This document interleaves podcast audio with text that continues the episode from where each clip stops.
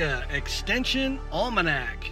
Making and selling your own food items can be a great way to get one of your extra special preparations out to the public, not to mention a great money making opportunity.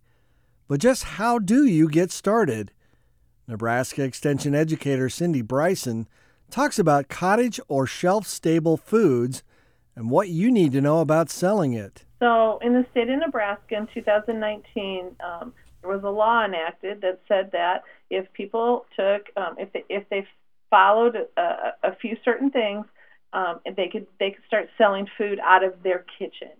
So, if they took a food safety class, which we offer online, um, if they you know if they make sure that they're they're selling directly to the consumer and they register with the department the Nebraska Department of Ag they can sell things that are shelf stable so cookies and cakes and candies and it's kind of blossomed into freeze dried candies and um, all different sorts of things it's a very very big um, blooming uh, thing in the state of Nebraska we probably have close to 1,500 producers that are cottage food, um, are cottage food people. We want them to be successful, so we're here to help them. So, from the standpoint of being successful, they need to start out with serving and selling safe food. So, the class talks a great deal about, you know, how to how to make sure your kitchen is clean and how to not work when you're sick, and it talks about food storage and food preparation and hand washing and sanitation.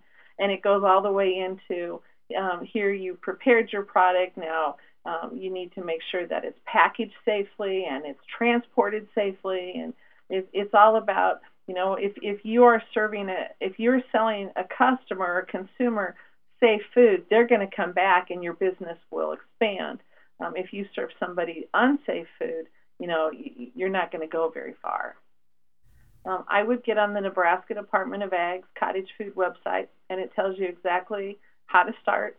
Um, it, the first thing you need to do is you need to take some sort of food safety course. So either in Lancaster County they have a they have some training you can do.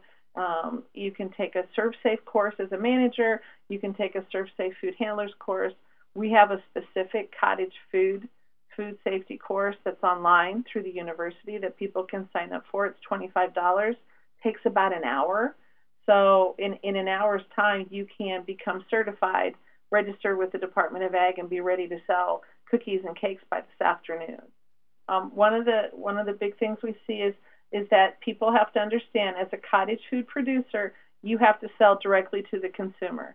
You can't sell to a grocery store. You can't wholesale. Um, you have you can sell it in the mail. You can have a website presence and have people order, and you can mail it to them you can go to you don't have to be a, a, cottage food producer to sell at farmers markets but a lot of farmers markets in the state are asking for cottage food training for the people that are there so that's just a bonus for you um, a lot of people want to sell to local businesses so they can sell for them you can't do that you have to directly be the salesperson so um, you can go to the nebraska department of ag's website um, under cottage foods. You can go to Google UNL cottage foods, and all the information will come up. One of the biggest things um, I would also recommend is if you're if you're thinking about starting, go to um, the Douglas County Health Department's website under cottage foods because the biggest question that I get on a daily basis is what can I sell? What can't I sell? And there's an entire list on the Douglas County Health Department's website under cottage food that says if you're thinking about cottage foods, these are the things you can sell, these are the things you cannot sell. For Nebraska Extension Almanac, I'm Brad Mills. Nebraska Extension Almanac is a production of IANR Media and Nebraska Extension. For more information on how your university is serving Nebraskans, go to extension.unl.edu.